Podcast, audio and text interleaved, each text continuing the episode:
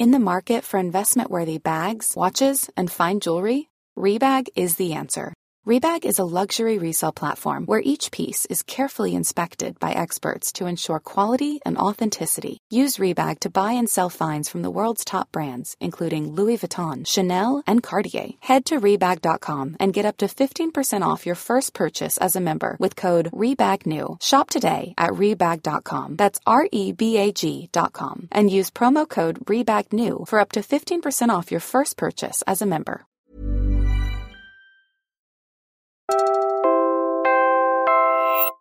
You're listening to Puma Podcast. Hi, I'm Franco Luna Puma Podcast, and you're listening to Teka Teka News. In this episode, In Iloilo, of course, uh, the Inasal is my favorite. And then yung um, KBL, kasi they originated KBL as well. This is like uh, Kadias Baboy at Langka. Uh, you, you see people eating lapas bachoy on uh, during merienda or lunch or late merienda in the afternoon or dinner, you know. And um, you eat it with ano no, with puto. Ito yung mga pagkain na parang there's a lot of uh, Chinese influence, there's a lot of uh, Malay influence, and then you have like certain words like caldo, ito yung soup, which is uh, Spanish. And then uh, it's traditional and at the same time it's contemporary. No? Tapos meron siyang chicharon, may lamang loob. Tapos meron siyang mga may bone marrow. in the heart of the Philippines, nestled in the western Visayas region, lies a city that has recently earned global recognition. You might have missed this news, so let's talk about it.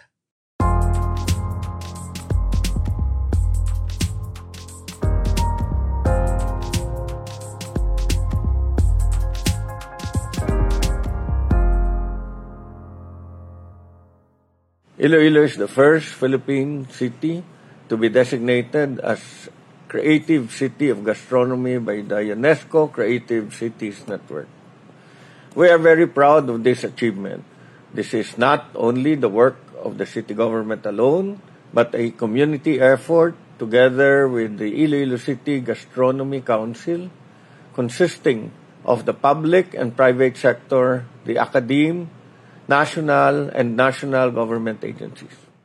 You just heard Iloilo City Mayor Jerry Treñas. He was talking about the city's recognition as the first ever Philippine city to be named a UNESCO City of Gastronomy, which it had been vying for for two years now. Our UCCN journey was a product of a series of sectoral and multi-stakeholder consultations, workshops, and webinars during the last two years. Focus was given on critical aspects of agriculture, food and beverage sectors such as ingredient production, health, nutrition, distribution. The joy echoed throughout the community, they say, a shared celebration for an achievement owned not by a single person or group, but by the entire city. It's called the City of Love for a reason, after all. So, how did they do it? Having Ilonggos on the table rather is quite an interesting uh, experience. No, whenever we have visitors, in fact, we we would often think about not so much as what they're going to see, but where are we going to take our visitors.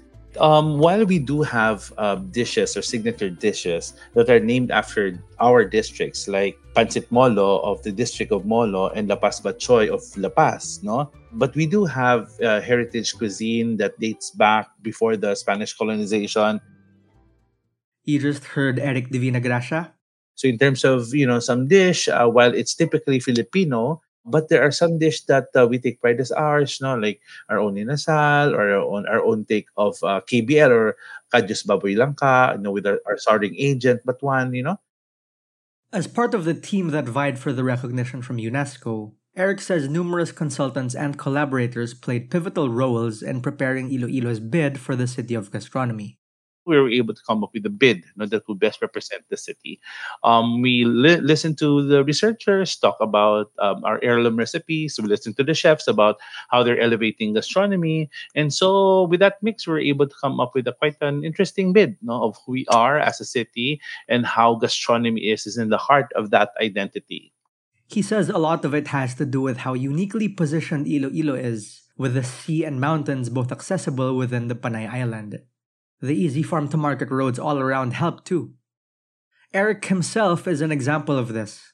His background isn't in food, he is actually director of the University of San Agustin Little Theater, when we created the bid, they asked us what story are we going to tell, come up with a video that best represents our gastronomy without it coming as a commercial, without it coming as an instructional manual, but rather as a narrative of who we are as a people and uh, the character of our gastronomy. So I think as artists, we're able to capture that in words, um, in in narratives, and in visuals the food that, that we have is not just food because it's delicious or it's delectable, but it's something that brings the community together. And so we also realize that the story of food is a story of the community coming together. Upon their designation, the cities selected by UNESCO will be tasked to collaborate with the broader network in strengthening their resilience against climate change, inequality, and urbanization. After all, almost 70% of the world's population is expected to live in urban areas by 2050.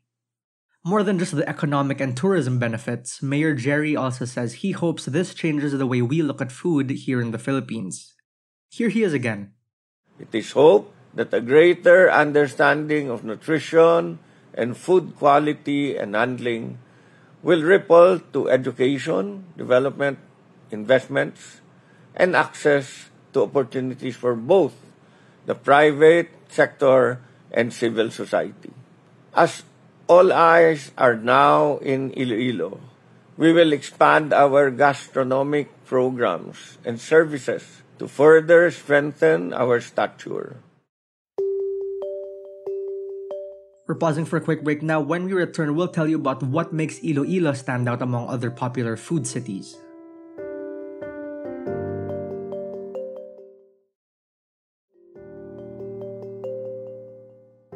Indeed, Iloilo City has laid the groundwork through innovation where food reinforces abundance or bugana in our language as manifested in policies, infrastructure, and value chain.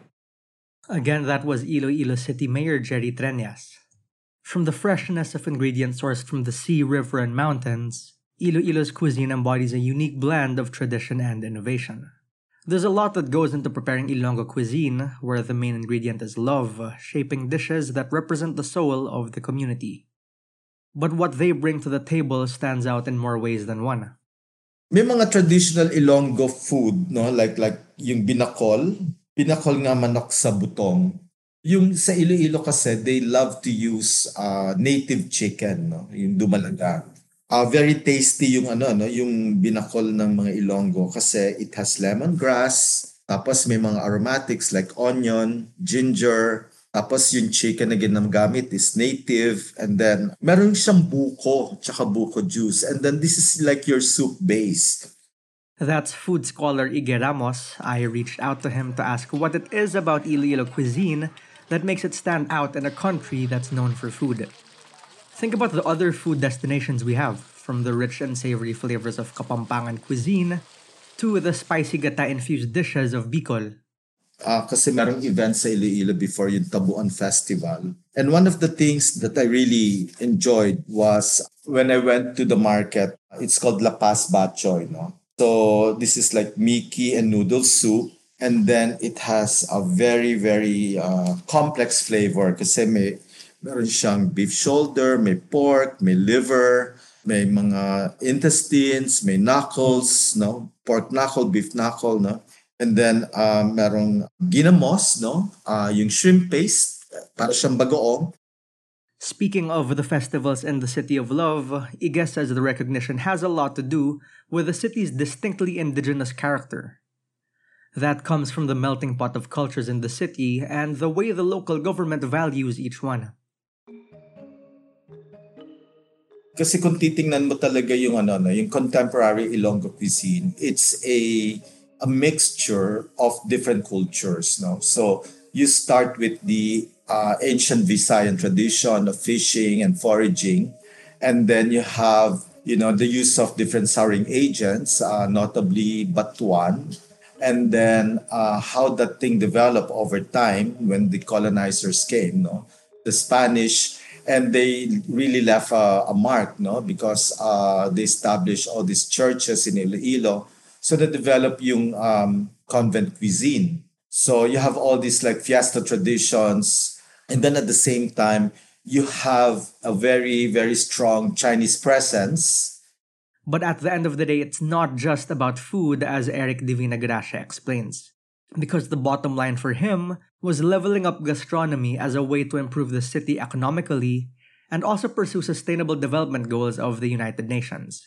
Because this is a UNESCO city of gastronomy. So, in other words, it's not just simply you have the best food or you have best cuisine, because that is really quite contentious, isn't it? For the Philippines, you know, everybody would say it's theirs, you know, but it's really about uh, whether or not food or gastronomy in general is used as a catalyst for uh, a creative catalyst for development. For example, um, do we have enough food to address the issues of poverty? You know, what are we doing? What are the creative steps, for example, in order that we can address the urbanization? Since 2004, UNESCO's Creative Cities Network has rounded up cities all over the world that view creativity as a key strategic factor for sustainable urban development what are we really using gastronomy for? Because definitely it's not just, you know, the best food, but it has to be about development, how to address the issue of urbanization in the next 50 years. So I think I think that narrowing the gap, no, was we were able to uh, eventually uh, made the bid successful. Eric and Ige both agree. A food scene is more than just the people that prepare and consume food. Kasi ano yun eh, uh, it's a very complex uh, program. They have a very, uh, very, very good programming when it comes to food systems. Uh, first of all, the urbanization of Iloilo did not really uh, destroy the food systems that they have or the food traditions. One, one thing in particular that I really enjoyed in Iloilo is they actually have an architecture for gastronomy yung architecture for gastronomy is actually enhancing urban development together with the gastronomic systems. Ige says it's possible for gastronomy not to be a distant, elitist, and abstract idea, and Iloilo is proof. They have five markets, an ecosystem that's well taken care of, and an appreciation for their heritage. And doon pa lang, uh, pag meron kang very strong maritime tradition, doon pumapasok talaga yung mga spaces where food can be studied. And doon pa lang natin matatrace yung connection ng uh, gastronomy and trade. And these are like one of the most important spaces that you have to to know or or study if you're talking about gastronomy. So it's not just about the food. So you have like traders from from all over Southeast Asia, that port, the port of Iloilo, actually connects us to the maritime Southeast Asia. It connects us to, to Spain, to the Suez Canal. Think about their river esplanade or their seaports where anyone can fish. These are spaces that cultivate the culture of food, he says. Parang they make it so democratic that the food is so accessible. Uh, whether you're rich or poor, you can access that food easily and it's the accessibility of the food that makes it uh, very very important. Kasi nga you cannot just like come up with uh, a series of uh, recipes na let's say uh, ito yung traditional recipes uh, what the other province are doing. But sometimes it's already dead or it's no longer practiced. Hindi na siya accessible. For the city government, the UNESCO City of Gastronomy designation signifies a commitment to using gastronomy as a tool for holistic city development and addressing various aspects from the environment to the economy. Here's Iloilo City Mayor Jerry Treñas again. Our being a creative city of gastronomy means a lot to us. It's truly a big boost in our promotion as a livable, sustainable, and resilient city we see doors of opportunities opening for Iloilo City in terms of tourism, employment, and livelihood, and also investments.